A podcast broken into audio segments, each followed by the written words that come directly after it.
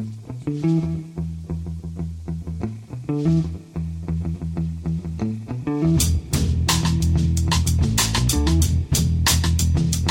and welcome to the Price of Football, the show that looks at the money behind the beautiful game with me, Kevin Day, and Liverpool University's Kieran Maguire. Later in the show, we'll hear from Adam Crafton from The Athletic.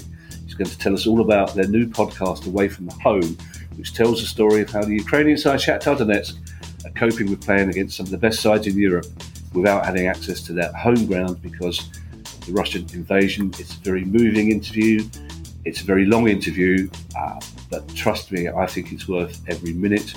And Kieran, before we get there, pod number 300. Who would have who would have thought that? Eh? Well, n- neither me nor you. Yeah. I think.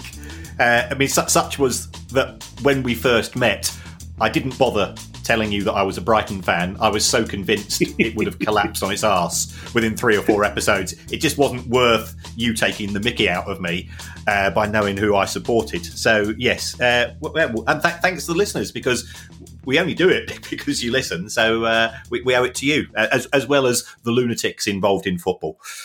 Mainly, we owe it to the lunatics involved in yes. We're here because of the Wrongans, Kieran. We, we probably should take them out for a drink. Thank the Wrongans for our continued success. And I, I like to, I like to think that between us, Kieran, we've we've sort of started maybe a little bit of a rapprochement between the fans of both our respective football clubs. I say I like to think that. I regret to think that that may have happened. Be perfectly honest, but and also I know, I know we're not allowed to talk about football, Kieran, but back when we first started, neither of us were doing particularly well in the Premier League, and now now look at the high flying to seventh and tenth, whatever it is. Exactly. Yes. un- unprecedented times, Kieran. Long may it continue. Let long may it continue. I would I would raise a glass to that, Kieran. You don't drink, and it's ten to eleven in the morning, so I can't do that for another ten minutes. Uh, it's Newsday, Kieran. We have some big news stories to get through before we get to that really wonderful interview from Adam. And first of all, a story about the Reds that's come completely out of the blue.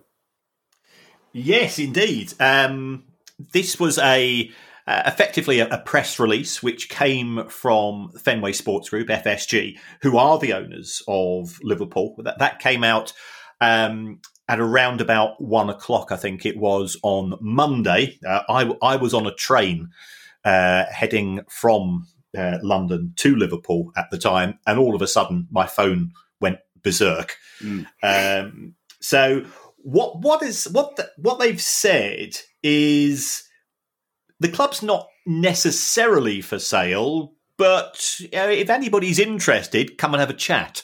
So they're not trying to explicitly sell it. And and what happens is my understanding is that every few months there's sort of a there's a meeting at FSG and, and they, they look at the progress of the club and they have a discussion in terms of how much interest there is in Liverpool. Mm. And as as we all know, you know, th- there's tire kickers, there's there's there's lunatics, um, there's Laurence Bassini, there's you know, there's a lot, there's a lot of people around, you know, with, and there's a lot of football clubs. I like I, like, I, I like the progression of that. It's tire kickers, lunatics, Laurence Bassini. um, and that uh, that that means that uh, as far as Liverpool's owners are concerned, they they feel that there is interest, and uh, perhaps perhaps it's time for them to sell. And and um, and looking at FSG, they're not interested in football. Okay, you know John Yeah. Henry, who is the, effectively the head of head of Fenway Sports Group, um, he's made his money through knowledge of interest rates, exchange rates, commodities trading. Um, to him, Liverpool's just a commodity, another commodity. They bought it for around about three hundred million pounds. Was it twelve years ago? They'll be able to sell it, I reckon, for twelve times that amount. Um, so they make a nice financial return, and uh, yeah, a, a bit like in comedy, the secret of investing is to get your timing right. Mm. And uh, I think they, they bought when Liverpool was a distressed asset. I think they, if they are going to sell, to a certain extent, they are selling at peak Liverpool in the sense that the club has done extremely well um, using their Moneyball approach, but Um, some of their ideas where they thought that the, the club would increase its value, such as Project Big Picture, which would have increased their power and money domestically, and the Super League, which would have done exactly the same from a European perspective, those are off the menu at present, at least. Um, so, so where is the future growth going to come from?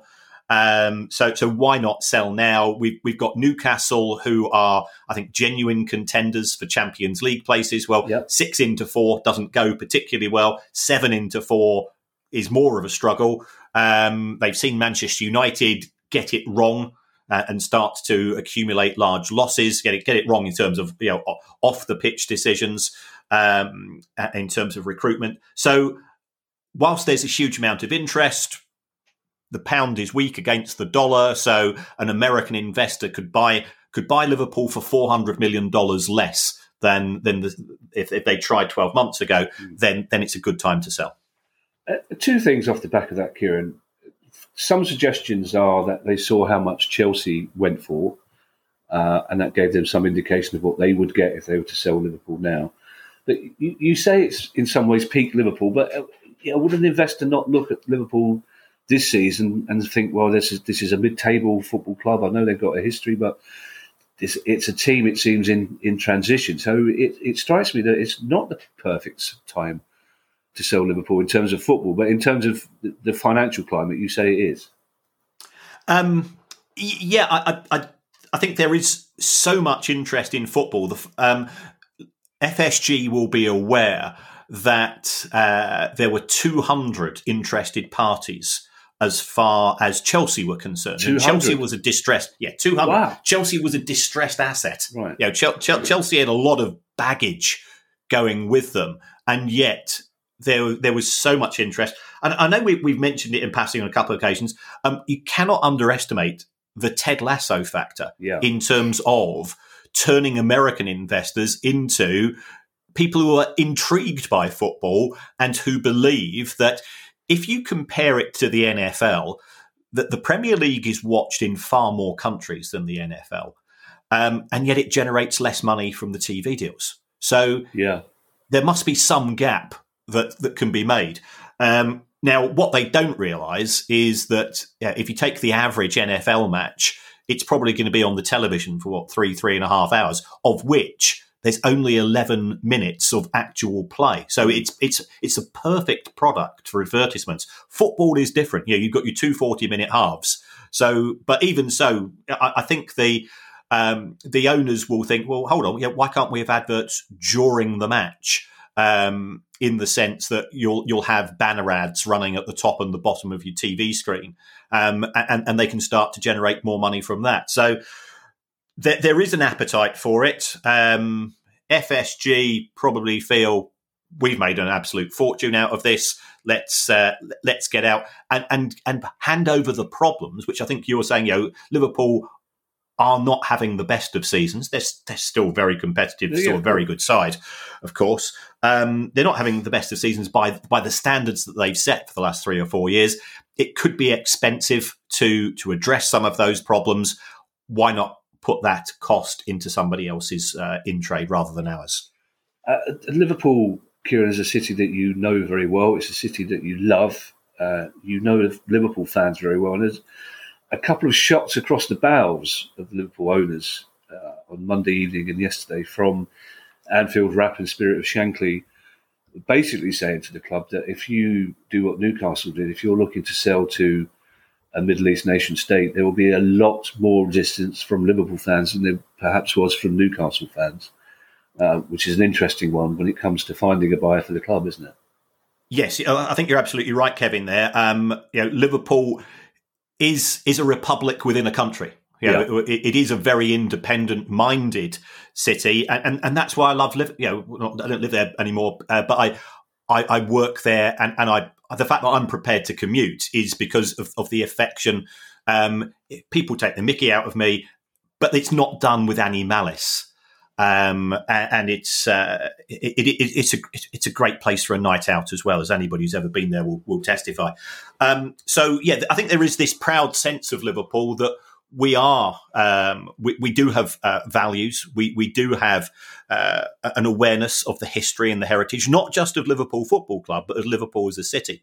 Um, and therefore, there would be a lot of resistance um, from the the fans who are extremely well organised. You know, the spirit of Shankly, um, I think, do uh, articulate the the feelings of of, of L4. You know, the, the, the Liverpool City fan base um, in in a very good way. Whether the Liverpool international fan base will be as hostile towards uh, a, a, sovereign wealth fund acquiring the club. I'm not so sure, but it's those Liverpool fans who, who turn up week in, week out, and who have been doing so for generations.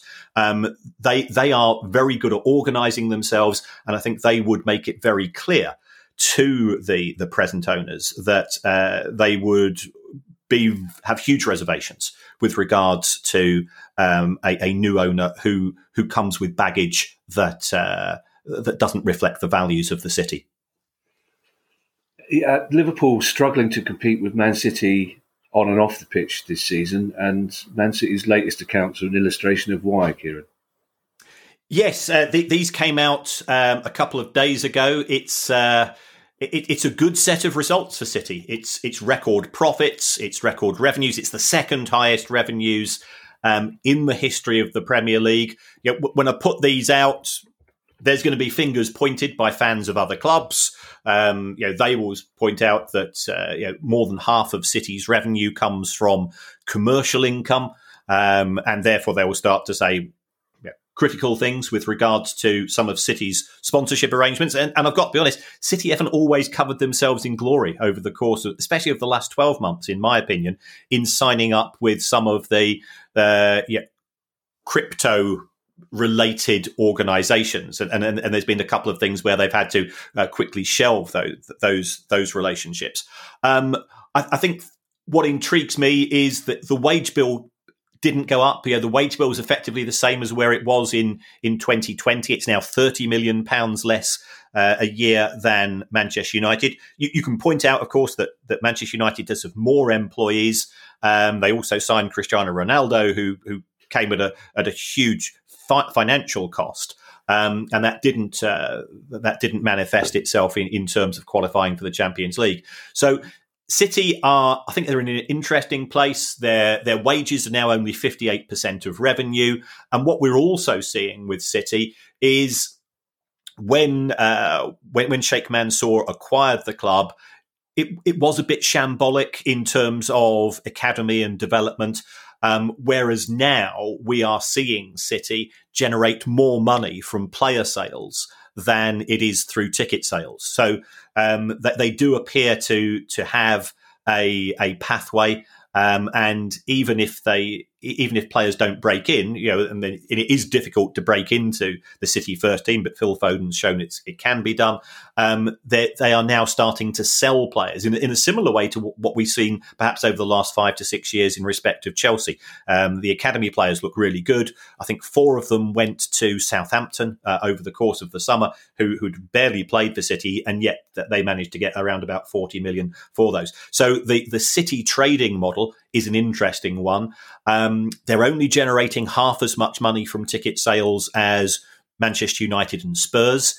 Um, I, again, that will be used by the critics to say, well, you go, you're struggling to sell out the ground. I, I, th- I, think it's actually more a representation of of, of City's fan base. It, it, still is very local. That they don't have the same um, international stroke tourist appeal um, that that some of the other clubs have, but uh, they, they, these these results are are pretty solid. I, I, Kieran, you are, are, are, old enough to remember Roy Castle of blessed memory and record breakers, uh, and City broke a record, didn't they, with their latest accounts? Yes, and, and that record is that they they now have the first squad in the history of, of English football that has cost more than a billion pounds. Um, wow. Yeah, they signed they signed Jack Grealish. Um, they still they, they wouldn't say that they're spending huge sums apart from uh, you know Grealish. What they've what what they have tended to do is to do a lot of uh, a lot of spending in that forty to fifty million pound area, um, and those players have, have stayed at the club for a number of years and, and have continued to deliver. So um, this this does put them significantly ahead uh, of of the rest of the clubs. Although I suspect with with Chelsea's spending over the course of the summer, um, that, that, that, Chelsea might, might, be catching up. But a, a billion pounds, I, I, I, can remember the first hundred thousand pound player uh, yeah. way back when yeah when we first fell in love with football and we thought that was uh, a crazy sum and then of course Trevor Francis uh, going from Birmingham to Forest and so on but a billion pounds of of spending on football players is is an incredible sum. Yeah and, and interesting as well that you say you know, critics use the the lower ticket revenue than Man United and, and, Tottenham as a stick to beat them with but Old Trafford and, and whatever Tottenham Stadium is called now are considerably bigger than Man City's ground aren't they? Y- yes, they are. I mean, uh, but uh, I mean, both of those clubs generate twice as much money as as City do from ticket sales.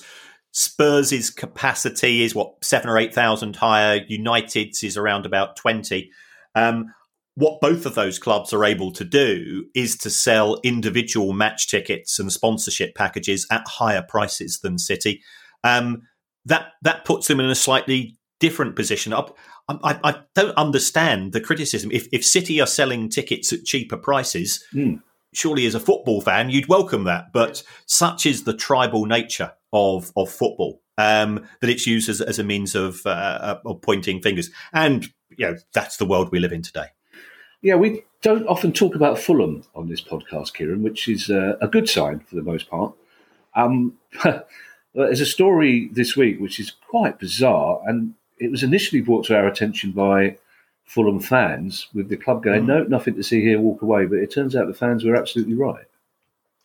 Yes, so this is um, a sponsorship arrangement that Fulham had with Titan Capital Markets, which is a company which is involved in what's known as uh, CFDs, which is a form of uh, derivative speculation. It, it's it's a very very high risk uh, I, am I'm, I'm reluctant to even call it investment because it is glorified gambling. Yeah. Um, and the more that you looked into this, um, the more it looked very, very suspect. And 10 minutes worth of due diligence would have quickly revealed that things were not right. So I think the Fulham Supporters Trust they they brought it to the attention of the club around about a month ago. Yeah. They were effectively dismissed. There was a story in the Athletic um, uh, about it uh, a few weeks ago, and nothing was done. And then Nick Harris of the Mail on Sunday, and Nick's one of the sort of you know the the investigative journalists who who really do get stuck in. He he broke this as a story over the course of the weekend, and um, you know, there were so-called employees that didn't actually appear to work there. There were photographs of people who appear to have just been randomly picked from the internet rather than the actual faces of the employees themselves. The whole thing stank the place out. Um, and then you've got to look at the the company itself. Um, because it looks like uh, at Titan are being investigated by Australian authorities to uh, license related, you know, i.e., they are they are selling products which perhaps they shouldn't be selling.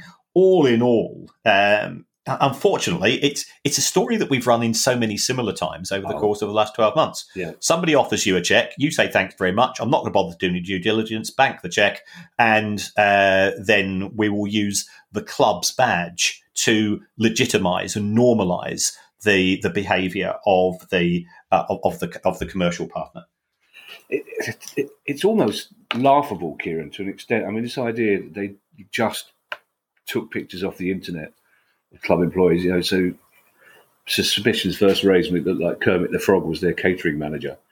Um, but they're, and they're called Titan. It's like if you're going to make a company up, I, that's the sort of name I'd go for. Call it Titan. But mm-hmm. there's a serious aspect here, Kieran, and because we saw on social media and we saw when Fulham fans got in touch with us they're seriously angry about this. And football clubs have got to learn, uh, blinded by the check or not, as you say, football fans, at, at the very least, are suspicious of crypto, of socios, of fan tokens, non fungible, fungible, whatever. Football fans don't like them. Clubs need to, to start to bear that in mind because week after week we hear a story of a, of a club in the Premier League, in the Championship, discovering that the deal they thought was going to make them a fortune wasn't what they thought it was. And they're at risk of alienating their fans for it, they're basically they're getting scammed like the Simpsons monorail guy. Basically, is is just yes. is, is, exactly what how it seems. And again, we go to we go to Italy for this week's uh, dose of reality regarding a crypto company and Inter Milan. Yes. Um, so Inter uh, they, they've confirmed that they are replacing crypto company Digital Bits as their as their main shirt sponsor. That's a strange thing to do in uh, in, in October, stroke November, isn't yeah, it? Very. Um, and, and then you you, you, look a little bit further and they say, oh, by the way, uh, yes, we, we signed this multi year deal, which was worth 100 million euro. So, you know, all, when, when they announce it, all big deal, you know, all big numbers and people get excited. Um, and the, the trouble is, if you announce the deal, it helps if your crypto partner actually bothers to pay you. and this this is this is quite critical in the world of yeah. uh, sponsorship. Yeah, yeah, yeah. Um, but they haven't. So they they owe uh, Digital Bits owe Inter Milan 17 million euro, and Inter have said uh, enough's enough. Uh, we've got no idea when this is uh, going to take place, if ever. So so they've ditched them. Um, uh, where they go uh, for the rest of the season, we, we don't know. Um, and I've got to mention um, j- just in passing here um, hats off to to Derby County, who haven't had a shirt sponsor uh, for this season because of the uh, you know one of, one of the legacy issues following the administration. So so what they've agreed to do is to uh, effectively donate the the sponsorship space to NSPCC for the rest of this season. Um, in order to uh, in, in, order to highlight that particular uh, extremely good cause, so so fair play to them for that. Uh, yeah, and uh, just yeah, just to show that we are completely even-handed and independent in in our analysis here. Yes, when you when you put out the uh, contents list for this pod, if you mention Derby, can you put a little smiley face next to it, yes, just to relax, anxious Derby? Uh, you know. this is probably I, I, was out quite late last night. I was at a wrap party for a TV show, so this is probably an indication of why. But when you said, uh, just like to mention Justin passing here, I assumed you were talking about another of your cricket mates. Uh, he's never mentioned, he's never mentioned Justin passing before, but it's just uh, because it I, you know, wouldn't, I can imagine you and Justin passing having the night out on the quinoa and the non-alcoholic sherry.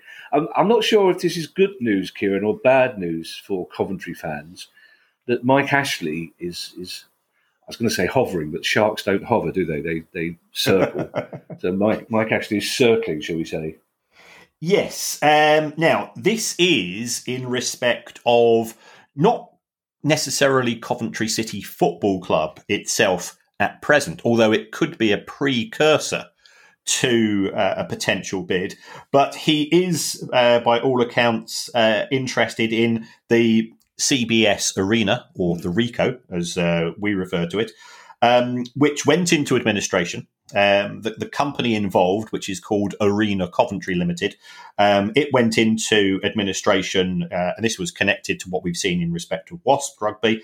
Um, they are effectively the, the, the you know, sort of the, the original owner of the stadium. There was a genuine risk um, a couple of weeks ago that instead of going into administration, they would have gone into liquidation. Yeah. And if that had been the case, all contracts would have been null and voided, all employees would have lost their jobs, and Coventry City would have found themselves homeless. So it, it does look that we're in a slightly better position before. Now, the administrators of Arena Coventry, they are duty obliged to um, find the, the highest bidder for the stadium. Mike Ashley's name has been linked.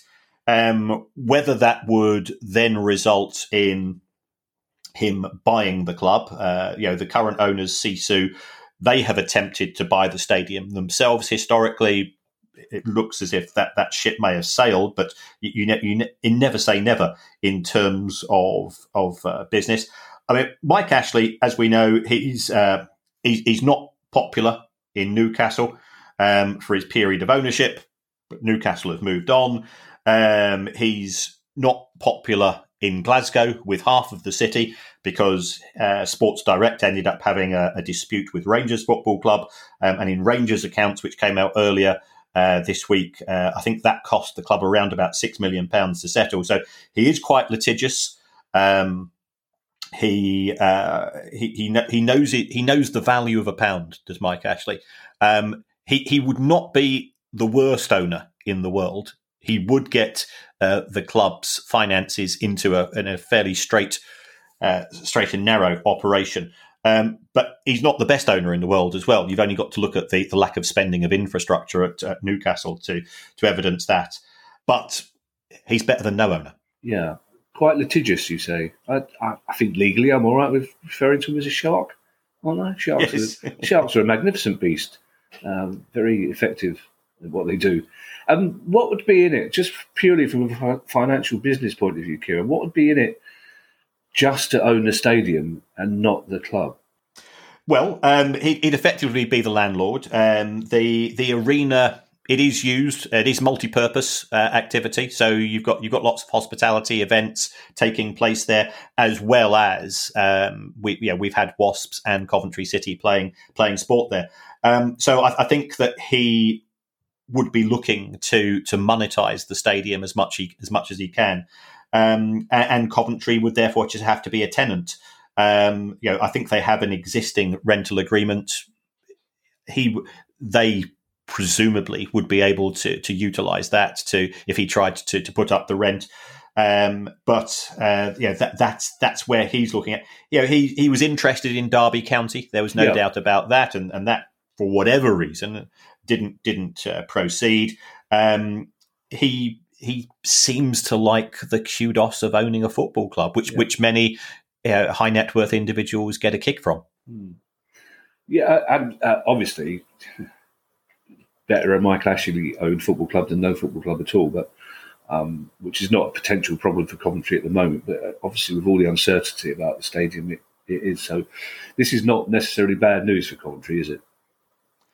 No, no, it, it's it's not. Um, Sisu, who themselves are a hedge fund, um, trying to work out their motives for buying the club, has always been a challenge, and uh, I, I, think they they could have walked away on a few occasions and really left the club in the lurch.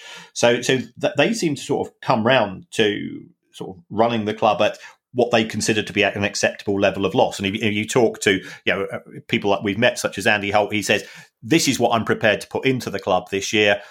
We're not going to go a penny above that, and and and the club cuts its cloth accordingly. Um, that does appear to have been the same approach taken by Coventry. I, th- I think Sisu felt that they could uh, monetize the, the, the, the, player trading market to perhaps to a little bit more of a successful way than they've actually done. But uh, I can't really see what's in it for them to, to be long term owners going forwards. Yeah, three more stories before that interview, Kieran, that brilliant interview. Um, two of which I think I'm going to read out, and I think the correct response is just to go, "Oh dear, really." Um, the, the first one, I, I, very much enjoyed the Super League attempting to take the moral high ground this week. Organisers of the Super League trying to be haughty just made me laugh a lot. Yes, um, the, the, su- we the Super League. We could leave it there, Kieran, if you want. Yes. the, the, the Super League when they initially announced it, they were so arrogant that they didn't even bother to have a proper press release. Um, and they didn't have anybody that was prepared to talk to journalists. So now what they're doing is that they're going to use a lobbying organisation. So this has been set up, and this is called A22, which uh, which is the London to Eastbourne Road, as far as I'm concerned. Um, but uh, this this is uh, this is effectively controlled by a, a German guy. And yeah, I, am not saying that he appears to be just trying to uh, parrot the views of Florentino Perez in in a way with a with a hundred thousand dollar smile and a smart suit, because that, that would be very harsh. Um, but uh, they they've been coming back with uh, what I think the technical phrase is the same old crap. Hmm. um, in the sense that oh, football's dying, young people are not interested in football. We need somebody to save uh, the game. Um, you know, the big clubs aren't playing each other enough times. Okay, well, hold on, you you're the big clubs that insisted on being seeded in the group stages of the Champions League, so that you didn't play each other. And then you've got Perez coming out and saying, well, uh, Liverpool have not uh, Liverpool have not played against Real Madrid many times in the Champions League. Well, you know, Liverpool didn't qualify for the Champions League for quite a few t- occasions because um, it used to be the champions. You know, and, and, Liverpool got a fantastic record in Europe. We're, we're not denying that. Um, so, you know, the, the, the, the, way that it's being used to to justify um, what, what's effectively going to be a power grab and a concentration of decision making and money in the hands of fewer and fewer clubs um, is is done with uh, with sort of the persuasion. Oh, we, we, no, we, are doing it for you guys. We're yeah. doing you know fans are stakeholders too. Um, and by all accounts, A22 went to a meeting with UEFA earlier this week. Um, and uh, Ceferin, who is the, the head of UEFA, uh, he's a feisty bugger. I think it's it's fair to say. Um, well, loads of clubs decided that they were going to send delegates along to this meeting, and the the the, the guy from uh, A22 who thought he was going to have sort of a you know a bit of a bit of a chin wag over a coffee and a uh, and a croissant or whatever it's going to be, got two or three hours of serious grilling from. But First, you know, Portuguese clubs. You know, this this season we've got more clubs from Portugal qualifying for the knockout phases yeah. of the Champions League than from Spain. That's great. You know, I, I, don't I don't see the problem with that. I, you know, when, when Steaua Bucharest, when Porto, when Ajax, um, or when Nottingham Forest and Aston Villa all won the uh, European Cup, I, I, ne- I, never said to myself at the time, oh, it's been a terrible year this year because it wasn't run by Real Madrid or Manchester United or, or Bayern Munich. Um, I, sh- I, should take Bayern Munich out of there because, of course, they didn't, they weren't part of Super League. Yeah. Um, but there is this uh, arrogance and conceit amongst the owners of Juventus, Barcelona, Real Madrid in particular, that if their club isn't in the competition, then the competition's not worth having. Um, and of course, you know, Barcelona have now been knocked out, uh, as Manchester United didn't qualify um, for the Champions League. But that means that other clubs can do that. And I, I'm not, I don't really care about global TV ratings for one season because they'll they'll, they'll bounce back if they have to. Uh, but football is great because it's uncertain. Hmm. And that's what these people don't want. They want to completely de risk, guarantee themselves all of the money. They've extracted more and more concessions from both UEFA and the Premier League over the years to try to ensure that. Um, but that their greed knows no bounds. And the Super League will be very upset that you even mention Eastbourne in the same sentence as the Super League because those people are too old to watch football in the Super League. They're, it's full of legacy fans, towns like Eastbourne, but they're they're also slightly thin-skinned. There's a, a video got gave them the hump this week, didn't it? Yes, uh, A22 uh, are very cheesed off with uh, Tebas and La Liga. L- l- the thing about La Liga, Te- uh, Tebas, who's Javier Tebas, who, who's head of La Liga, he he is able to fall out with everybody. So he, he, he falls out with Real Madrid and Barcelona. He falls out with UEFA. He makes accusations against uh, PSG and Manchester City in particular.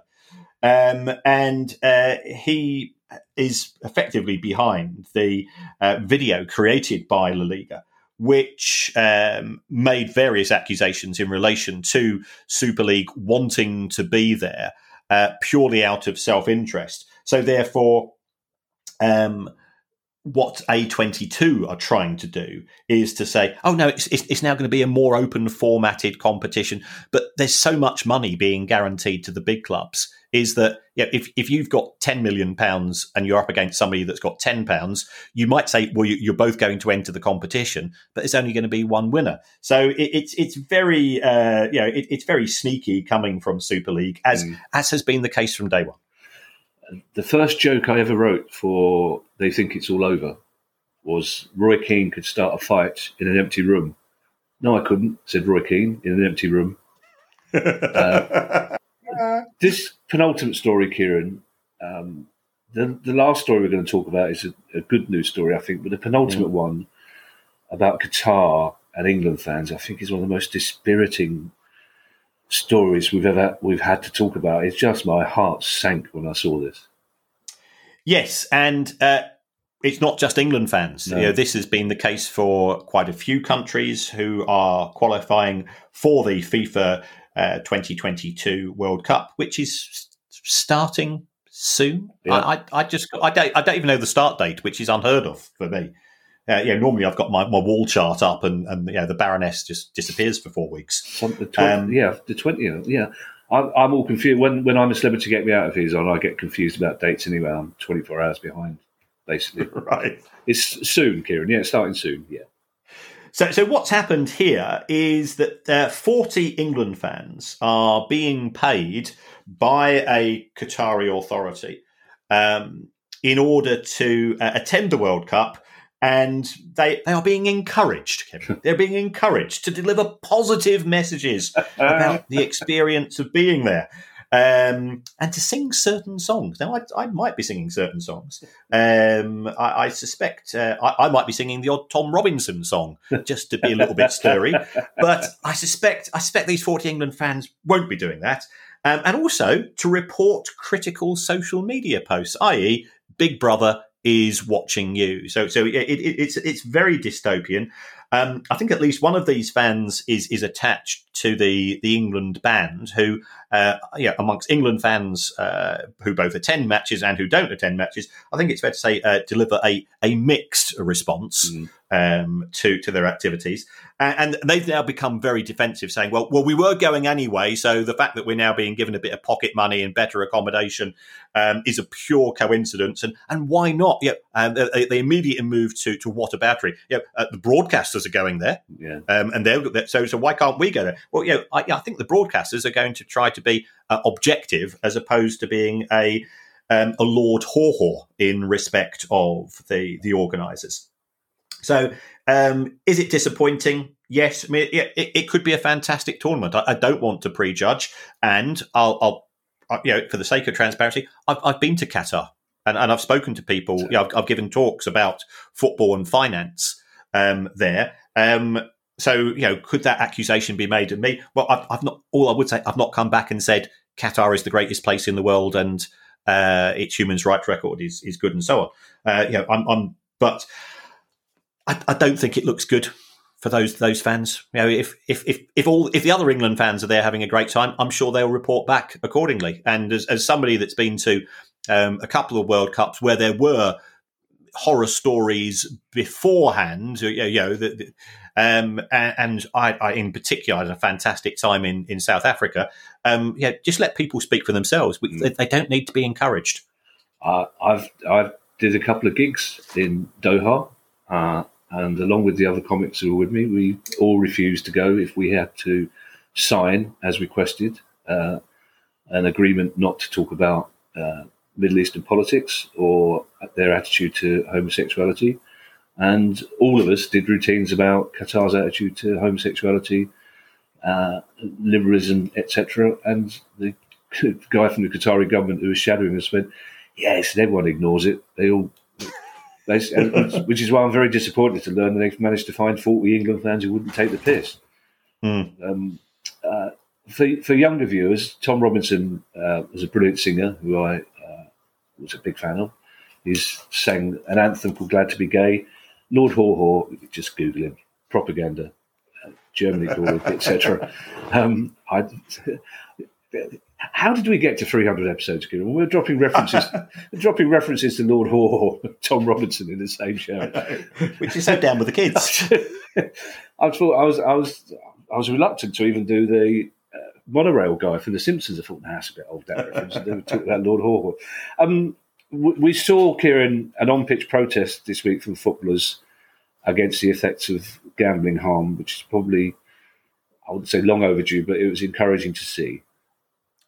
Yes, uh, this this is mainly at non-league level. Um, uh, yeah, we did have the FA Cup taking place last weekend. Uh, so it, it was, there was a lot of clubs involved and then did this by, by wearing yellow laces. And, you know, it, it's just to highlight, uh, you know, we've had people from the big step on the show.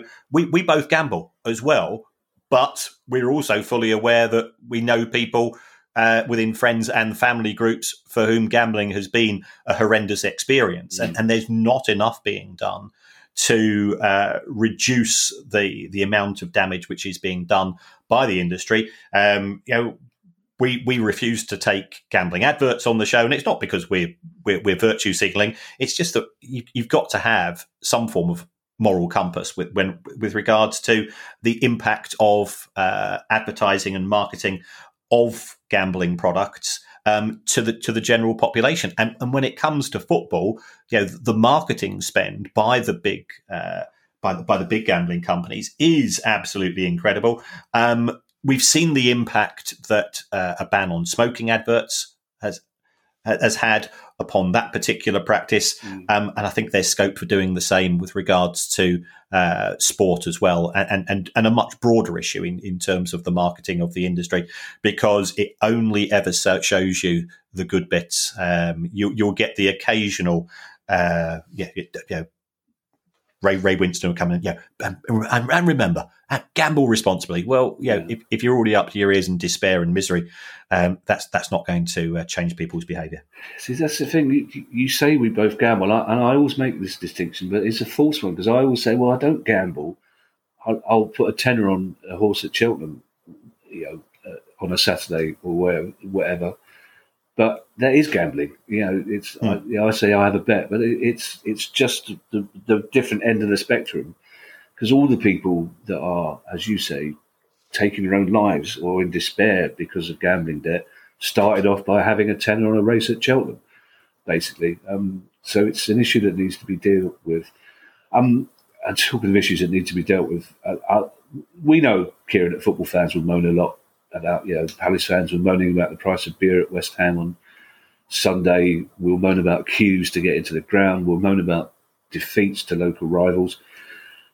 We we don't know how lucky we are, Kieran, because you know in, mm. in Ukraine they're trying to carry on as normal with their football in almost impossible circumstances. And Adam Crafton from the Athletic has done a wonderful podcast about that and we caught up with him to chat about his experience out there and about football out there. I'm aware that you've already listened to us for 40 minutes, and this is a long interview. If you want to go and make a cup of tea and come back to it, because uh, it, it's worth it. It's this interview is worth it. Uh, again, of all the interviews we've ever done, Kieran, this is one I wish we didn't have to do.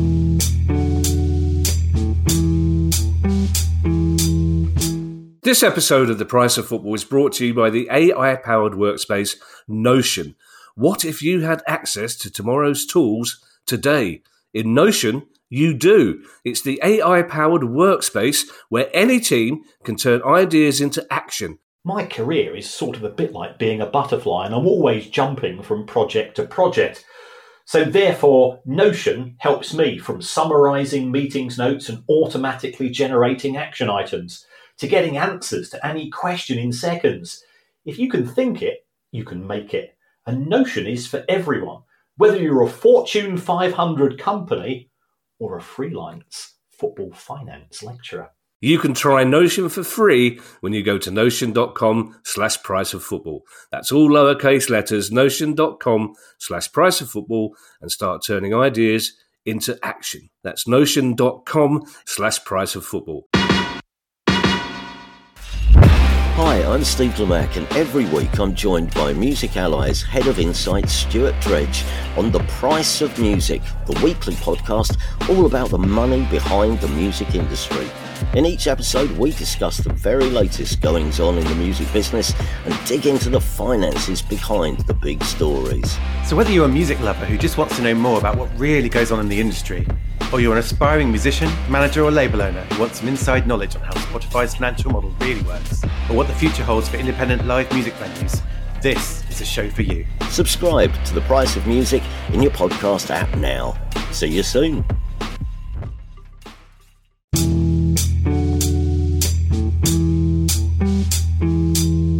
Adam, thank you so much for joining us uh, this morning.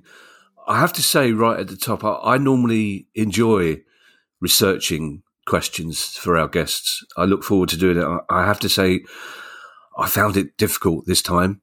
I, I, I really do. Some of the stuff I read around it and listening to parts of the pod were very, very difficult. And I, I really admire you for doing it. And we'll get into the reasons why you did so later on.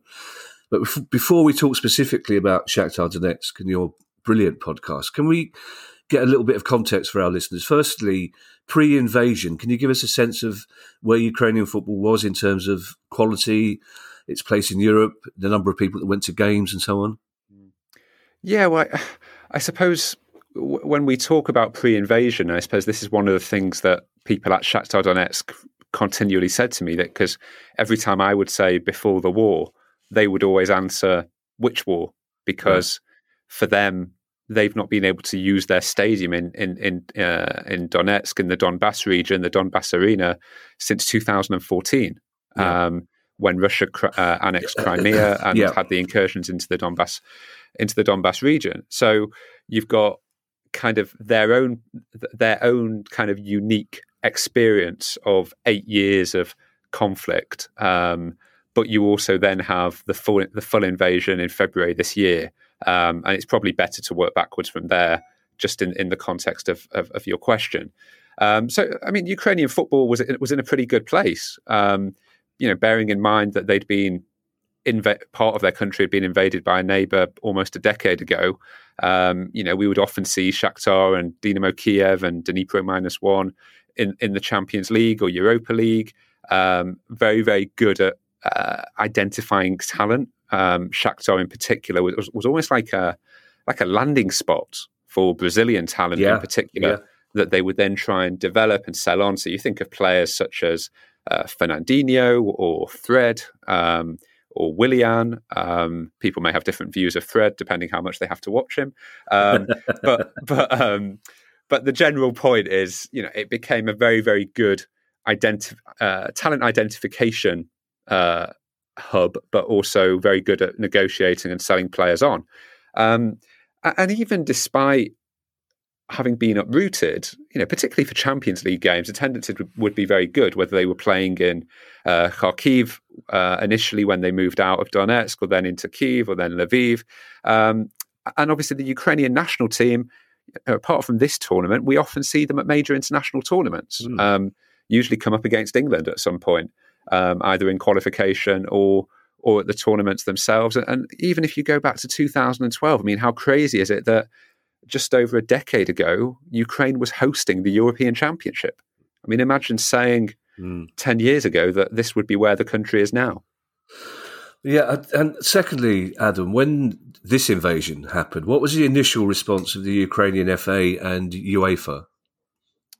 Yes, so the, the initial response, so the invasion starts February the 24th uh, this year, and very, very quickly the Ukrainian league was suspended um, until the end of this season. Uh, sorry, until the end of last season. So between February and and May. Uh, from UEFA's point of view, um, well, there was this massive complication that the Champions League final was supposed to be in St. Petersburg. Yeah. Um, and as a result, that kind of forced UEFA's hand very, very quickly into making a decision about both the the location of of that event, which moved to Paris, um, but also around the sponsorship of, U- of, UEFA's major competition, the Champions League with Gazprom, um, which is a Russian company, uh, and also a decision about the, the participation of Russian teams in, in the Champions League, Europa League as well. And, and I think really what happened was the, the mere fact of the location of the Champions League final created a moment for UEFA, which in turn created a moment for FIFA.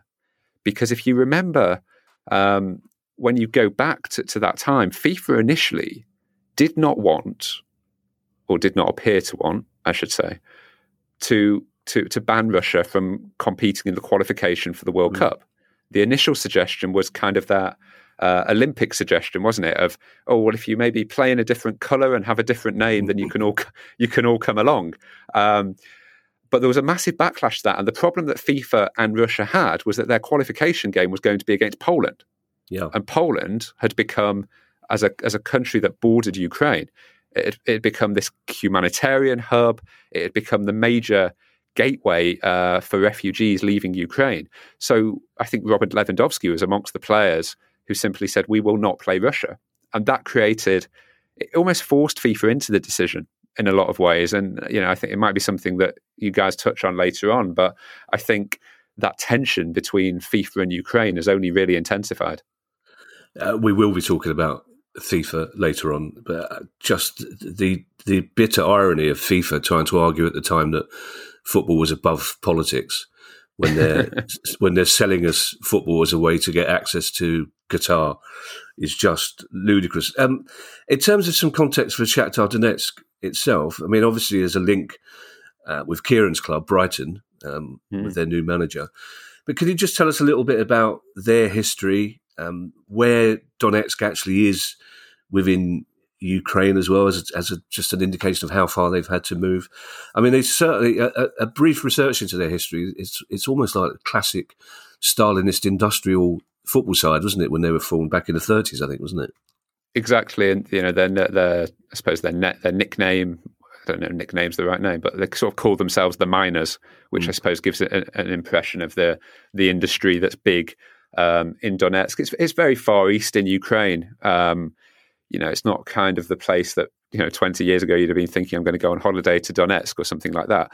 Um, but you know, very big metallurgical industries. Um, their owner, Renat Akhmetov, is one of well, according to most people, the richest man in Ukraine. Um, so it's actually quite an interesting thing where we're talking about Shakhtar at the moment as a massive underdog story, but they're also owned by one of the richest, most powerful businessmen uh, in Eastern mm. Europe, and he you know, is one of those businessmen that did very, very well out of the kind of fallout of the Soviet Union and the way that businessmen did in between Ukraine and Russia um, in, the 90s in particular. He's actually from a working class background, but did incredibly well in the metallurgical industries. There's been plenty of very interesting conversation around, around him over the past 15, 20 years, as you can imagine. Um, and there's also, even last year, President Zelensky uh, of Ukraine actually stated that the, the, Ukrainian intelligence services had information to say that the Russians were trying to lure Akhmetov into a plot to overthrow Zelensky. And uh, Zelensky didn't actually provide any evidence for this. And I should say that uh, Akhmetov completely denied it. He said it wasn't true. He said he was committed to a free Ukraine, a, d- a democratic Ukraine. And very much to be fair, since the full invasion, those relationships between Zelensky and Akhmetov have, have been far, far better. And Akhmetov's given something like, across all his companies, between 80 to 100 million US dollars to the humanitarian effort. And what's also quite interesting is he had quite a big media empire as well. And one of the things that Zelensky kind of came in on, on saying was that he wanted to clamp down on these very rich and wealthy powerful businessmen, and Akhmetov has subsequently reduced his media profile.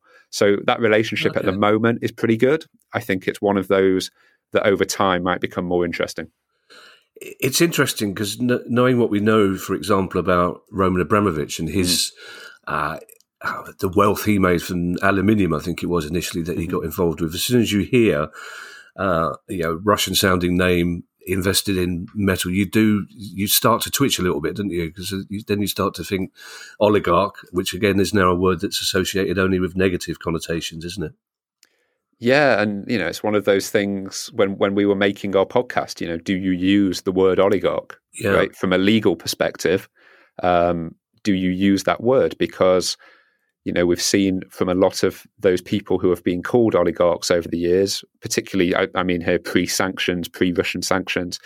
Um, you know, the, the legal response to that was very, very strong um, against publications, against individuals who were writing um, about them.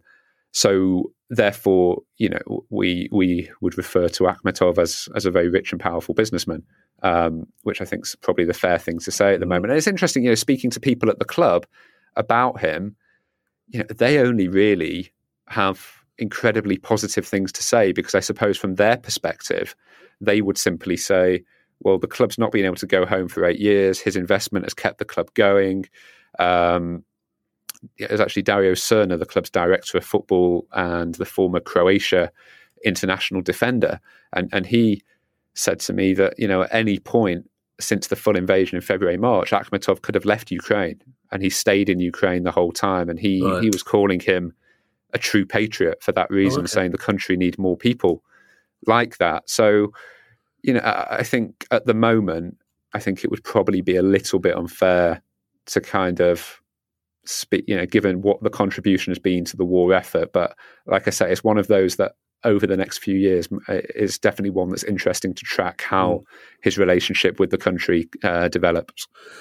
The domestic season in Ukraine restarted in August, Adam. What was the thinking behind that decision? And was there any resistance to it, bearing in mind that it's not that long since uh, mm. a Shakhtar game was was delayed for about an hour because of air raid warnings? Yeah, I mean that was only like last week, last weekend in, yeah. in, in Lviv, which is the very, very west of Ukraine, which is meant to be kind of the safe zone um, yeah. in a lot of ways, and that match was delayed for about an hour and a half. Um, I think there was some resistance. Uh, it was a decision basically taken by the Ukrainian government, and they it, it was from a kind of visibility, slightly po- propaganda point of view, using sport right. as a tool to say, yeah. you know, we will go on. We're not going to be cowed. We're you know, we why should our all of our industries be hit just because the Russians are deciding to do X, Y, Z? Um, there was then discussions about should this competition take place, should it all take place in Poland, for example, or in a different neighbouring country, or across several neighbouring countries. Um, the, the, clubs that were competing in Europe, like Shakhtar Donetsk, like Dynamo Kiev, were also arguing if you want us to compete in Europe in the midweek, and then be back in Ukraine at the weekend, given there's no commercial flights in and out of the country, that is like borderline impossible um, because you're having to drive in and out of the country, go over borders. And, you know, when we talk about modern day football and we talk about uh, recovery and nutrition and diet and gym, all of which is so micromanaged these days by European football clubs, they would they were sort of saying, "How on earth are we meant to do this?" But that is what happened in the end. The Ukrainian Premier League resumed in Ukraine, many of the matches in Kiev and Lviv, and then the clubs that were competing in Europe have basically just lived on a bus for most of the first few months of the season. Was their participation in the Champions League always going to happen? Were they obviously they were keen to take part, but were UEFA putting pressure on them to take part in the Champions League? I don't. No, I think they wanted to. I think they really wanted to because I mean, one that just you know from Shakhtar's point of view, uh, the Ukrainian Premier League has returned, but there's no fans in the stadium. Yeah. So matchday revenue is obviously massively hit. Television deals, I think, have been hit as a, a bit. It's a bit like COVID football, but it sounds horrendous. But like with air raid sirens, right? Yeah. it's, like, yeah. it's like almost an even more nightmarish version of COVID football. Um, so, from a financial point of view, being in the Champions League was a bit of a, yeah, like, I mean, they're owned by a really rich man, so they're not going to go out of business. But I think it was a massive help in terms of cash flow um, and making sure that the club can can be kind of profitable in some way and, and, continue to function and continue to pay staff and players, right? Yeah, well, I want to come on to that in a moment. But uh, a, a, question that I think will occur to a lot of our listeners are the players exempt from military service? Yes, for now. Right. Um, for now. Um, so actually, what happened at the start of at the start of um, this year, following the full invasion, they a couple of the players were part of the like territorial defense, hmm. which is almost so they would wear military uniform, but it was very much more about kind of volunteering, humanitarian assistance, transferring medical supplies to elderly people, vulnerable people, helping to get food in and out of uh, villages that were occupied and things like that. So some of the players were involved with that. Um, you know, one of them, uh, Viktor Kornienko, 23 year old defender who had a sort of a six month old baby at the time. Um, he, he, he was doing that for sure. But what's happened is even to leave the country, anyone I think aged between uh, I think 18 and 60, or it might be 21 and 65, uh, needs needs governmental sign off, and that they need to get that every single month. So right. even between September and October and October and November, there was this like I suppose one percent chance that at some point the Ukrainian government would just say, "Sorry, sorry, Shakhtar, Dynamo Kiev, actually, we've got a shortage of men. You're you're very in shape, men. We need you for the war effort." But I think they recognised the power, the publicity, the, the visibility that could be had of Ukrainian clubs. I suppose going on tour around Europe and showing their best selves and, and raising awareness of, of what was going on back home. I, I want to come on in a moment, Adam, to uh, practical questions, if you like, about yeah, the, impact, uh, the impact of the infrastructure and finances. But I, I, one thing that really it genuinely affected me reading about and listening to you talk about they they got the youth team out very quickly, yeah. didn't they? Where where are they now, and how are they coping? And have they lost family? It's just there was a time last night when I had to, I literally had to stop researching because you, you, I kind of thought this is 2022 on the continent of Europe, and and they're, they're smuggling kids out to get them to safety. It just beggared belief, really. Yeah, and I, I would I would stress, you know, the I, I'm hoping the sort of the podcast series as a whole, like there's some bits which are very very distressing and difficult because you know that is what's that it's I, what's happened, right? It's what's I, happened. sorry, Adam. This was research I was doing around the podcast. I wanted to do as, as, much research as possible, and this is stuff I was reading about, and that's what. Yeah. Your, your, your, I would urge people to listen to your pod because it is essentially upbeat and full of optimism for all the, the harrowing stuff that you talk about. But the, the youth team thing was the one that really, yeah, really affected me. So, so every sort of major football club in in Europe now has an academy system um, with teenage with teenage boys in in increasing number of cases teenage girls as well. And Shakhtar had different uh, I suppose youth systems across Ukraine. And when the war started like so many families across Ukraine many of them needed to escape. These kids needed to escape. But Shakhtar were also very keen you know as they tried to function as a football club for the next yeah. few years and very conscious that it might be very very difficult to recruit foreign talent that they wanted to be able to continue also developing their own talent. And they therefore made it a big priority to try and get sort of 50 to 100 boys out of Ukraine and and into a safe place where they could continue to develop as footballers and in a in a secure environment. And they were very fortunate. Their director of football, Dario Srna, as I said, former Croatia international, has fantastic relations at Hajduk Split, and as a result, they were able to move, um, you know, like I say, fifty to hundred boys out of Ukraine into Croatia. And actually, I, I agree with you. I actually found the most distressing, um, moving parts of, of making this um, was when my colleague Joey D'Urso, um, who you probably know best on this podcast as the crypto, the crypto scammer yeah, yeah. boy, um, yeah. Or exposing crypto scammers uh, rather than being the crypto scammer. Um, and he he went out to Croatia to speak to some of these kids and to some of the Croatians who had taken them in, who were almost as extraordinary to listen to because they were talking about back when Croatia was going through bombings and yeah, refugees and their own memories of being those little boys that having were, were having to be evacuated.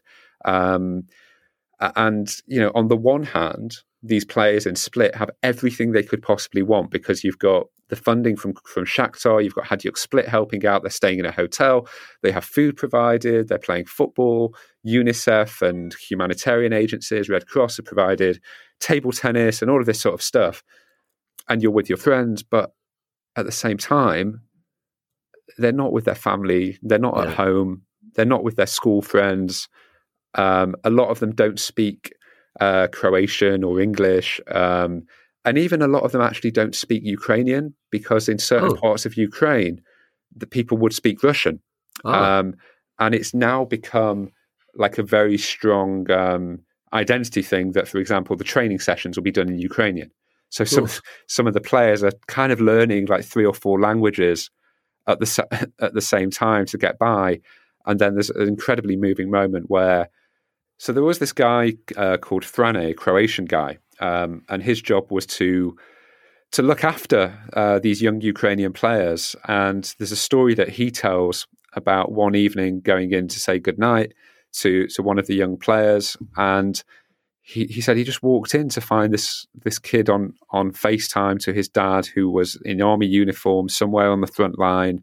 Um, and uh, and and Frane, the, the Croatian guy, told the Ukrainian dad, you know, I am I'm his Croatian dad, you're his Ukra- you're his Ukrainian dad, and he almost gave him a, a hug over the phone. Um, and this little boy just kind of obviously looked very very sad and and you know just in need of support. So I suppose it just sort of shows that although it, they are being treated very very well in Croatia, at the same time the sense of dislocation is is incredibly strong.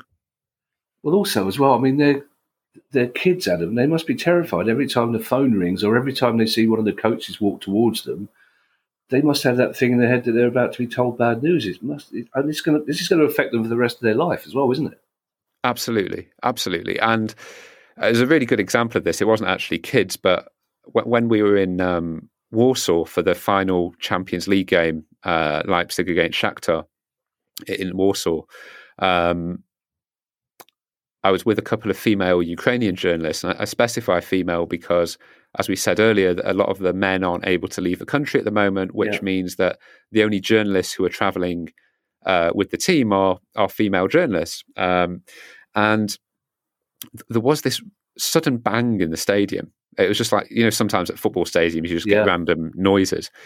And I was sat next to the two of them, and, and I've never seen two people jump wow. as as as fast as they did in that moment. And um, Irina Kozyupa, who's one of the journalists we feature quite a lot in the podcast as a kind of recurring voice, um, was explaining to me that you just become so used to the idea that at any time of the day, wherever you are, there might just be a bang and you have to move and you have to run and that fight or flight um, instinct kicks in and it, it, I found it incredibly pa- impactful just even in that very very safe environment just seeing how real that that natural response had become by them it, it seems almost trite to make this link Adam but we are a football finance pod and yeah we do like to concentrate on that wherever possible we we know that the team is still being funded, but are, are the players being paid as much as they were before? Have they managed to keep the women's team going? How is the infrastructure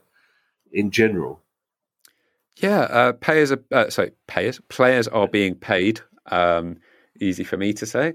Um, their wage bill has been reduced pretty pretty massively because in the summer, um, a lot of the club's foreign players left the club, um, around yeah. fourteen or so, and they were probably the big earners. You know, as the Brazilian players. Um, on the whole, uh, their their coaching staff changed. Roberto De Zerbi um, has obviously ended up at Brighton, but he left in the summer. He'd have been earning more than the new Croatian coach Igor Jovicevic, who, to be fair, has done a fantastic job. But he, I don't think he'll be earning as much as someone with De Zerbi's reputation. So I think the wage bill's been trimmed. Um, the women's team continues to function. They've been playing games in in Kiev and Lviv. They had a game actually. If you remember, remember in mid October the Crimea Bridge there was the explosion. Yes. Yes, yes. And in response to that, uh, there was this huge wave of attacks in Kiev um, a couple of days later, and that was the first time for five or six months that um, the first time for five or six months that, that bombs had really landed on Kiev, which had started to feel quite safe and normal again. And even at the end of that week, um, Shakhtar's women's team played a game um, in just outside Kiev. Um, that was even at a time where there were blackouts, there was uh, water shortages, electricity shortages. Um, they played that game; it was interrupted by an air raid alarm. So the women's team has kept going. They're very keen to keep that going. There are some women's teams I think that have stopped. So, for example, I think there was a team in Kharkiv, which has obviously become one of those places that we kind of know the name of yeah, because because of the war, really. Um, but they had a really good women's team, and they're actually in the ch- the women's Champions League either last season or the season before, and I just don't think they're playing at the moment um, or this season. So you know there there is a an impact across the game, and I think there's going to be a massive issue for Ukrainian clubs, both men and women.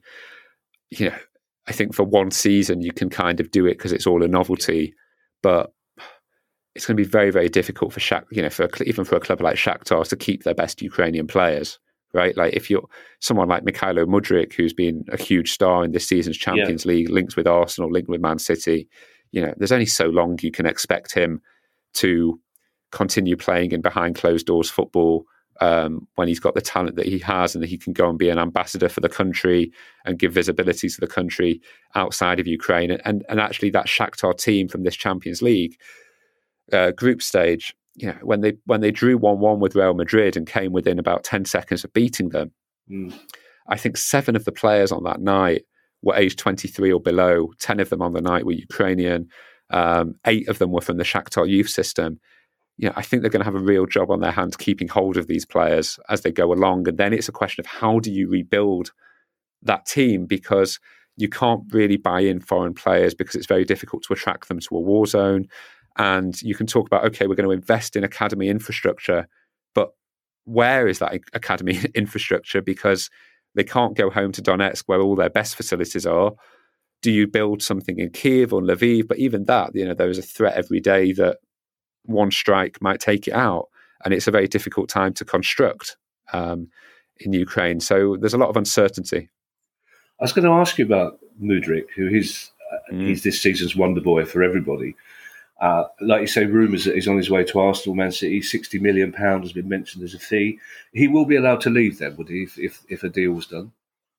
Yeah, he will. Um, I yeah, it's really interesting though when you listen to.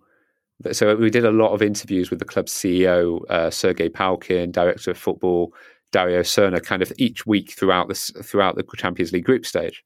And I was joking with them last week because by the end of the group stage, they were saying they believe he's now worth 100 million euros. Wow. And I was joking with Sergey saying, yeah, every every week he goes up 10, 15 million, depending depending what he's done in the Champions League. And he's like, and I said to him, I've got the actual voice notes proving that this price has gone up by 15 million, 20 million um, each time. What's fascinating is in the summer, they had they were pretty close to an agreement with Brentford for around 25 30 million and it just didn't work out in the end with agent fees and all of that kind of stuff. And I think it was also really difficult at the time if you remember with international payments going in and out of Ukraine that that was one of the things yeah. that was complicating it. But like Shakhtar would I think would have done that deal in May June for 25 30 million. Then towards the end of the window that price started to go up. You had Everton come in Leverkusen and Shakhtar's position by then was, well, actually, if we feel like he's developing really well, and if he does well in the Champions League, that valuation, particularly in a group, you know, with Real Madrid and Celtic and Leipzig, and the circumstances he'd be playing under, if he can excel, that valuation is going to really go up. And to be fair, like they've played a blinder on it because that's exactly what happened. I mean, he scored home and away against Celtic. If you've not seen the goal he scored at Celtic Park, it's, Fantastic. an unbelievable goal. Yeah. yeah. Um, and scored one against Leipzig away, made two against Leipzig away, was just like by far always the best player on the pitch from Shakhtar's perspective. Um, I, go on. No, so I was going to say it's, it's, it's completely different. So is Ukrainian football about to go into a winter break? Yes, yeah. So they, I think they play for like the first week of the World Cup, then it stops. Right um, for the World Cup, and then there is a winter break as well. They're going to do, I think, some charity friendly matches um, around the United States, uh, right. which uh, to raise awareness and funding humanitarian causes, etc. Um, but just to just to finish up on Mudryk, you know, I said, you know, where are you getting this 100 million euro figure from? And they were pretty they were pretty clear and honest about it. They said, well, it's not us deciding the price; it's the market that's deciding the price because if you look at Jack Grealish, um, Antony, Jadon Sancho, all yep. players who have gone for over 100 million euros in the last 18 months in that kind of left forward or right forward position. And Shakhtar's view is, well, our guy's done more in the Champions League than any of these guys. Mm. Um, and therefore, if that's what clubs are prepared to pay, then that's absolutely fine. I, I think what's more likely is he'll probably go in the summer rather than January. Right. Um, just because that would be a way for Shakhtar to try and make sure they win their league domestically. They're still a couple of points off the top in Ukraine. I think if they can make sure they win the league, it means they get back into the Champions League next season, which means not only do they get the windfall from selling Mudryk, but it also means they get the Champions League money, easier to attract players, kind of virtuous cycle. In terms of infrastructure, Adam, as you mentioned, I presume all the games are being played by daylight now because floodlights are just not an option at the moment, are they? Yes, yeah, you're right. Or so even like there was a midweek game that I, sp- I suppose it would have been like Shakhtar's equivalent, uh, Ukrainian football's equivalent of the Carabao Cup um, a couple of weeks ago, and that uh, actually didn't occur to me at the time why it was being played on a Thursday, on a Wednesday or Thursday at three in the afternoon. But that absolutely must be the reason. Yeah. Are UEFA helping financially? um, that little chuckle would indicate the answer to that is no. uh, not really. Um, no, I mean, you know, Shakhtar have taken care of all their own costs. Um, and, you know, I suppose on the one hand, you would say, well, you're owned by a billionaire, right? Yeah. Like, does it, does it make sense? You know, there's clubs all around Europe that are in difficult financial situations for different reasons. Obviously, none as I, I do think Shakhtar's story is particularly unique. Like there's very few clubs competing in UEFA competitions who literally can't go to their home stadium um, and who are constantly on the move. I, I, think the club were pretty were pretty positive about the UEFA president Alexander Ceferin in terms of what he's done for Ukraine, in terms of U, UEFA's overall response, in terms of moving the Champions League final, getting rid of Gazprom, um, all, all of that kind of stuff. I think the relationship with FIFA is very, very different to that of UEFA. Well, I was about to ask you that very question because it's slightly confusing. There's a legal dispute with FIFA going on, but in the research I was doing yesterday, I couldn't quite pin down what the actual reason was because there were several sources giving different reasons for the legal dispute. One was claiming it was because of FIFA's attitude to Russia in general. Another was saying it's because of the the way foreign players were allowed to leave so quickly. So, can you give us any insight into what's going on and what sort of financial compensation is being sought by Ukrainian football? Yes, yeah, and this is something. This whole relationship between Ukraine and FIFA is like almost the sole focus of the third episode of our series. And but what they, where this all started was in uh, February when the full invasion began, with the Ukrainian league immediately pausing, there was an understandable desire on the on behalf of agents and players that uh, foreign players and coaches, both in Russia and Ukraine, should be able uh, to go and play elsewhere if they wish for the rest of that season. So that kind of made sense for the Ukrainian clubs at the time because it means their players go and keep fit, go and tra- go and play somewhere else, go and be safe. Absolutely fine. No one had an issue with that. So, for example, Shakhtar had a Brazilian forward called Tete. He went out on loan to play um, at, at the French club Lyon, and that kind of worked for everyone.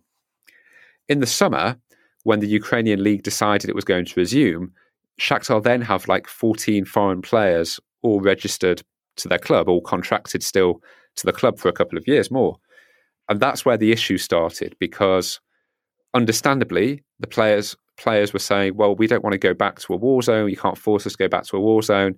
And Shakhtar themselves were saying, "We don't, you know, we don't expect you to, but what we do want to be able to do is sell players for cash and and and recuperate some of the value that we've invested into you in the first place, some of the profit that we that we would have forecasted we'd been able to make on some of these players." What happened was FIFA made a regulation on the 21st of June this year and that regulation said that all player, all foreign players in Ukraine would be able to unilaterally suspend their contracts for a further year, so i.e., for the entirety of this coming season, hmm. um, unless a deal could be struck between Shakhtar and different clubs by the 30th of June this year. So that sounds very complicated. To simplify it, it gave Shakhtar nine days to do deals for 14 foreign players. Right. Right. And the clubs across Europe all knew they could just wait nine days and take the player for free on loan for a season. And this then became a further issue because for a lot of the players, they only had a couple of years left on their contract. So it would mean that when the players were returning to Shakhtar next year, they'd only have six months to go, and therefore the, their value has all but disappeared. So that's that was the root of the legal battle. And Shakhtar's submission to the Court of Arbitration for Sport says that they missed they had deals in place for at least four players at a value of a total of around 50 million euros that were kind of preliminary agreements that just couldn't be completed in the time frame. So, for example, Shakhtar actually stated that they had uh, an agreement made with Fulham for the Israeli international Manor Solomon for seven and a half million euros. Then, as soon as FIFA's regulations dropped, Fulham got back in touch and said, "Well, because of this regulation, we're not we're no longer going to, to going to do the agreement that that we were initially suggesting. Therefore, we're going to take the player on loan for a season." And Shakhtar's position isn't that Fulham have done anything wrong because you know why would you pay seven and a half million out of the goodness of your heart when you can take a player for free? Um, their issue was with FIFA, and their issue was basically saying these regulations have unfairly penalized us. And they made repeat they say they made repeated attempts, you know, to settle out of court, to uh, to work with FIFA. And FIFA's position publicly has always been, you know, we've uh, actively consulted with Ukrainian stakeholders. um, throughout all this process, becoming up with before coming up with these regulations. And Shakhtar simply say this is not true. Yeah. That they consulted with these Ukrainian stakeholders and then went back to FIFA and said, well, Shakhtar say that's not true. And the Ukrainian FA say that's not true. And FIFA didn't respond to that. So make your own conclusion. Uh, well, Kieran and I have already concluded uh, what we think about FIFA long ago. the, week, the, week, after we started this pod, that we it, let's let's just say that they're not our favourite people. And also last week we saw the Ukrainian government and the Ukrainian FA unhappy with FIFA's response to Iran. You know, because a lot of the drones that are being used yeah. to attack uh, Ukrainian cities are apparently, we're told, either manufactured in Iran or are being uh, operated by Iranian uh, military personnel. And they want sanctions against Iran from FIFA, which FIFA have no interest in doing, it seems. Yeah, and, and and this is super interesting because in many ways it's the logical extension of what happened earlier in the year. Mm. Because if FIFA has basically decided that a country should be banned or, or a, a member should be banned from competing in their tournaments because it's facing international sanctions, condemnation from the international community, it's you know bombing its neighbors, then why, why is Iran actually that different from Russia, right? Just because it is it just that it's like the junior aggressor in this situation. That, that's the argument of the Ukrainian Federation. They were they were kind of triggered into this because in September, Russia, as a fed- football federation, remain a member of FIFA, and uh, Ukrainian Federation say that they shouldn't even be allowed to be a member of FIFA yeah. in, in, in, the current position. But because they're a member of FIFA, it means they can order they can organise uh, official friendly matches under the FIFA under the FIFA badge. And what Russia are currently doing is basically just doing friendly matches with rogue states. So they, they did a friendly with Kyrgyzstan a few weeks ago. And they also made this preliminary agreement, uh, which the Russian FA com- confirmed to me, that that they would play a friendly match against Iran. Um, wow. And the discussions about this, I don't think they settled on a date in the end, but it, it was at one point going to be happening as like a World Cup warm up game for Iran. And the Ukrainians were basically just like, this is it's like the ultimate trolling, right? And the, the ulti- it, it, it's just like yeah, the it Russian. It's, it's like big... those Russian, you know, those Russian ambassador accounts on Twitter, yeah. that are just like relentlessly trolling people. It's like, oh, Russia and Iran will have a friendly game because we get on with each other politically. So that was one of the things that triggered it. The other controversy is around the fact that FIFA have maintained their television deal with Russian state-owned uh, TV station Match TV if yeah. you remember earlier in the year, the English Premier League had its own sort of six year, I think, £43 million deal with Match TV, uh, which was a station itself decreed to open by Putin several years ago. And the, the Ukrainians have been lobbying sort of countries across Europe, international organizations saying, you know, everyone's stopping to do business with Russia and Russian organizations, or most people, most organizations are at least, and therefore, why is FIFA maintaining this? I think it's worth 39 million euros. The deal was agreed in 2019 to show this year's World Cup in Qatar. And the Ukrainian position is look, FIFA have 1 billion, 1.6 billion dollars US mm. dollars in cash reserves alone. Could you not take our side on this issue rather than allowing Russia to continue to have the rights to this World Cup? Um, but I think, you know, ultimately we know that the FIFA president, Gianni Infantino, has a pretty, has at least historically a pretty good relationship with Vladimir Putin. You know, had the was it the medal that he received at the Kremlin yeah. in 2019? The 2018 World Cup was hosted in Russia four years after Shakhtar Donetsk were forced out of their home. I think that's one of those things making this series where I was like, you know, shit, we just did not, we just didn't talk about that, did we, in the UK? Like, you know, we were talking about Skripal, uh, yeah. we were talking about Putin's aggression generally, but no one was really talking about, you know, four years ago they annexed Crimea and therefore doesn't it seem a bit crazy that we're letting them host a World Cup four years later? It was actually one of the things talking to some of those female journalists who told me that, you know, there were newspapers and TV stations in Ukraine in 2018 that just completely boycotted the World Cup in Russia. I had no idea that happened. No, no. It's um, well, the, the fact that Sepp Blatter yesterday said he regretted the World Cup going to Qatar but not to Russia says a lot. And also, it takes only the most cursory Google search uh, of Gianni Infantino and images. Uh, a lot of them are with his arm around Putin or handing the World Cup to Putin. So that is a slight yeah. area. Because how should, difficult was it? Sorry, how difficult was it to communicate with the Russian FA? You said that they, they confirmed some details with you. Were they were they open and cooperative to to you?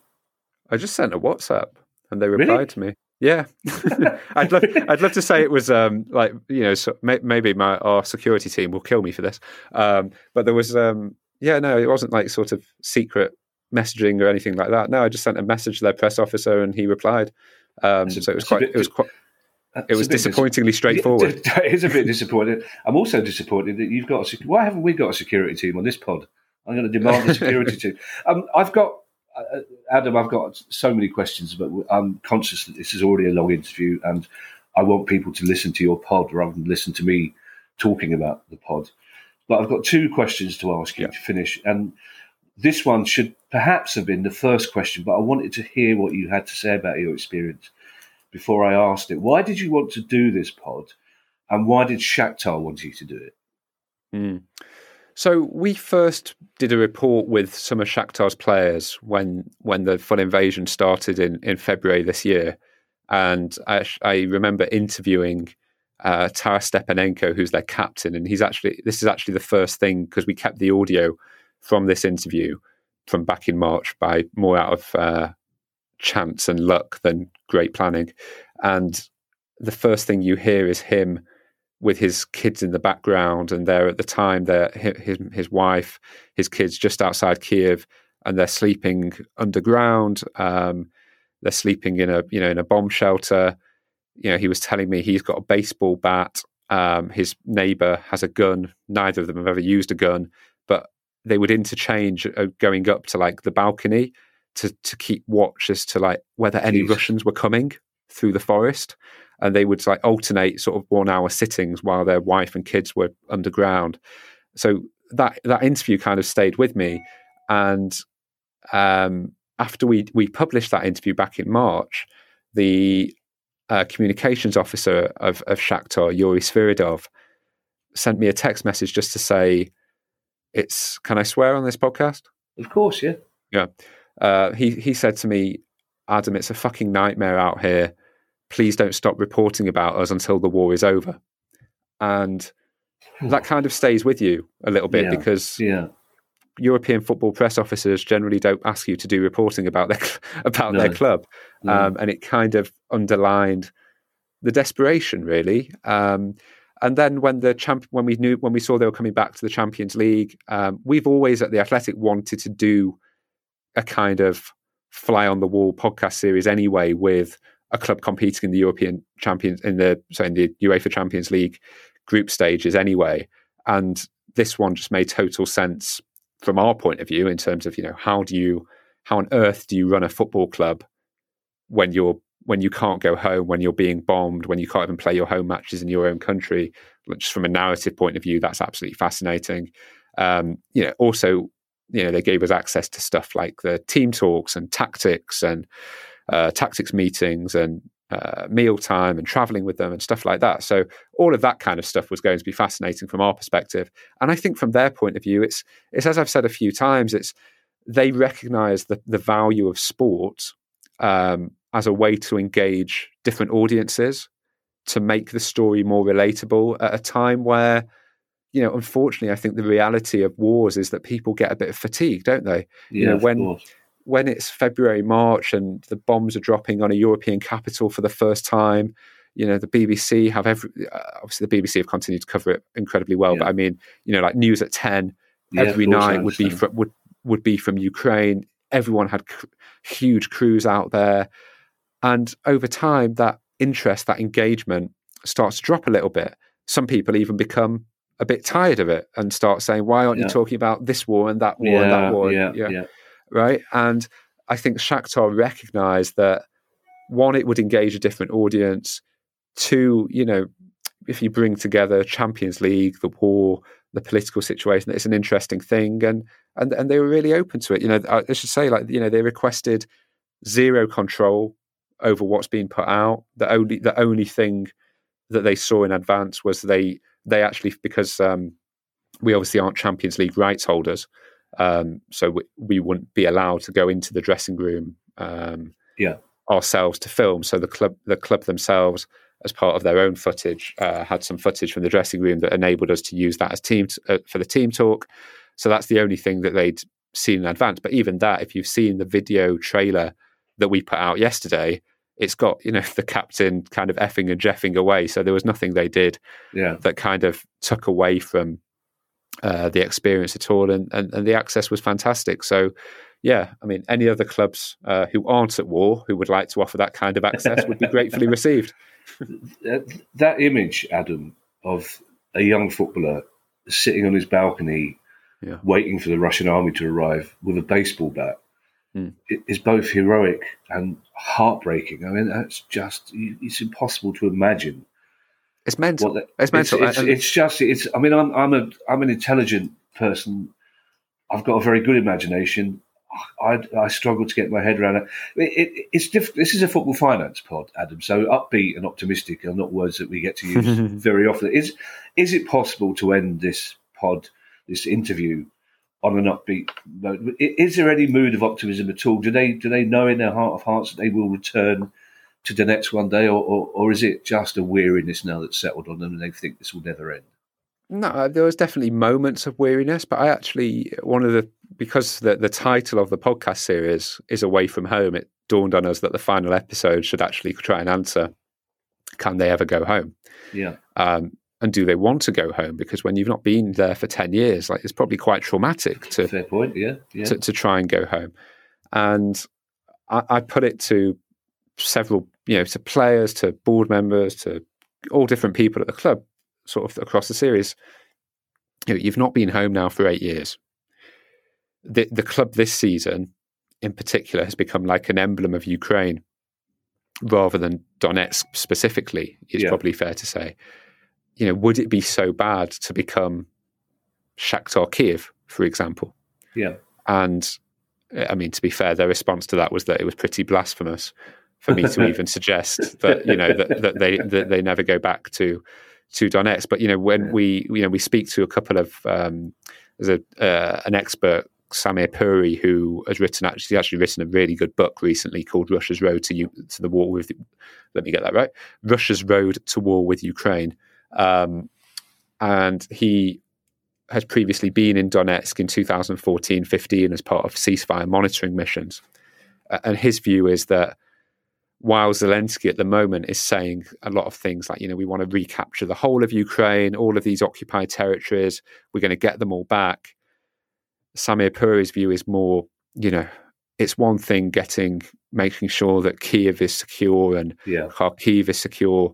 It's a whole other several years more fighting required and a hell of a lot of casualties yeah. to make sure that Donetsk is fully Ukrainian, Luhansk is fully Ukrainian um, and, and his view is the reality is that Shakhtar may never go may never go home. The club themselves, it, their their view is far more optimistic. You know, their CEO was saying he's got friends who are already saying they're going to have like their 65th birthday celebrations at the Donbass Arena in Donetsk. Um, Yuri Sviridov, their communications officer, he actually ends the series, you know, with quite a stirring, stirring interview saying, you know, we will know this war is over when it's Shakhtar Donetsk against Dynamo Kiev in uh, Donetsk, surrounded by Ukrainians who are fully sympathetic to the Ukrainian cause. And he says, you know, I hope I'll be there. He said, I hope you'll be there. I hope everyone who's listening will be there. And so, yeah, I mean, that hope and ambition is still there, but there's probably a kind of sad, cynical, realistic part of anyone, I think, who will listen and think, I'm not sure. You just, as a football fan, you long for that glorious day when they can just go yeah. home and get back to the everyday business of shouting abuse at other clubs and taking the piss out of them. Right, totally. Which is, which is what football's. Adam, um, this is probably the longest interview we've ever done for this podcast. Oh God, worth, I'm sorry. It, no, no, no, not at all. It's worth it's worth every minute, and I'm, I'm sure our listeners will agree. Just remind them where they can listen to the podcast, Adam. Yes. So the podcast is called Away from Home. It's produced by The Athletic if you're an Athletic subscriber, you can listen to it on the app. If not, um, it's available to everyone um, via wherever you get your podcasts. So, Spotify, Apple, Google Podcasts, uh, all the usual places. Um, Adam, wish you the very best of luck with that. I'm sure uh, it's it's great. What I've heard so far, it's it's fantastic. It's uh, it, it's important as, as, well. Basically, it's the sort of thing people should be listening to. Um, thank you for talking to us. Um, all the best in future. Thank you for having me.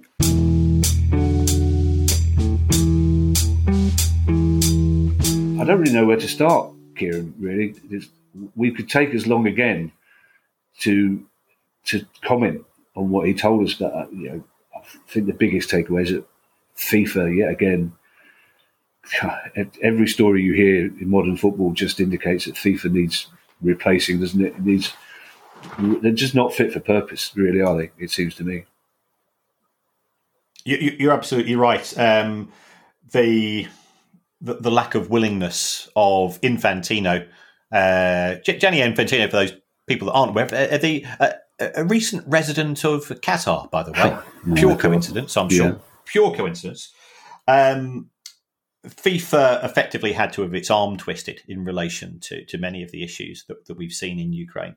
Um, and I think Adam um, and his team have put together. Uh, okay, I'll be honest. It's not a laugh a minute show. Yeah, yeah. But, but then it's not a laugh a minute subject. Yeah, we, have got we've got a war taking place, and yeah, we we we try to find levity and frivolity uh, in in many of the uh, many of the stories that we cover. But this was, uh, you know, when I listened to to the reports coming back, you you want to have pride in your country and football and Shakhtar Donetsk are providing that. They're providing a light uh, in the country, which is going through some really hard times. And uh, you know, fair play to Adam because it's. I, I, think it's it's an award-winning show that he's put on. It was that good. It's it's that thorough. It's it's it shows what good investigative journalism and caring about something can do. So it was it's it's pretty moving stuff. Um, and just on the back of that story, I, I know uh, I had a bit of a moan um, a couple of weeks ago about the uh, sale proceeds from Chelsea Football Club. Um, fair play to one of our listeners.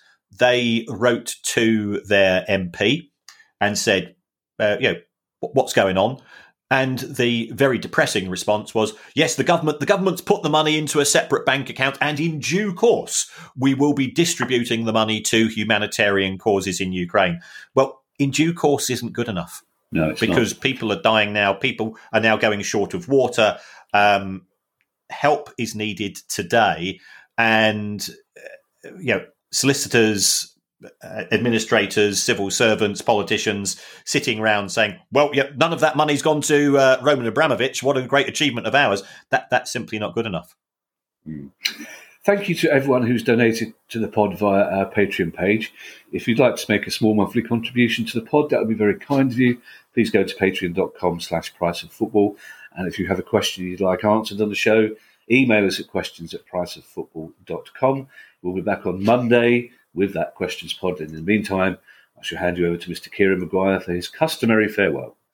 Uh, thanks as always, folks. Um, and we are we are getting really excited uh, because uh, Kevin's getting excited because it's getting closer to Christmas, um, hey. and I'm getting so excited because because uh, we're recording this on Wednesday morning, and I'm going to the Emirates tonight to see to, to see the third round of the League Cup, and that's that's proper football, isn't it? And then you ask, you know, when the trains are being delayed, and I'm going, why on earth am I doing this? Um, but uh, if you want to support the show, Patreon's one way, and we really appreciate uh, all, all, everything that you, you, do for us via that route. Another way is to uh, is, is to go onto your podcast app and and and to throw us a few stars. Yeah, episode three hundred. We've we we have put together a lot of uh, uh, a, a, lot of stories. Um, yeah, of those three hundred, probably two two good stories. Yeah, two happy stories in all of that. Um, but it uh, if, you, if you give us five stars, that we'd, we'd really appreciate it. Um, it. It doesn't matter what you say in the review. You could even say you'd rather have the uh, the show presented by Gianni Infantino and Lord Haw Haw, and it wouldn't make a blind bit of difference to us. you know who I want to uh, introduce? Uh, Pod 301, Kieran, is the Prowler and just in passing. Bye, everybody. Bye. The price of football.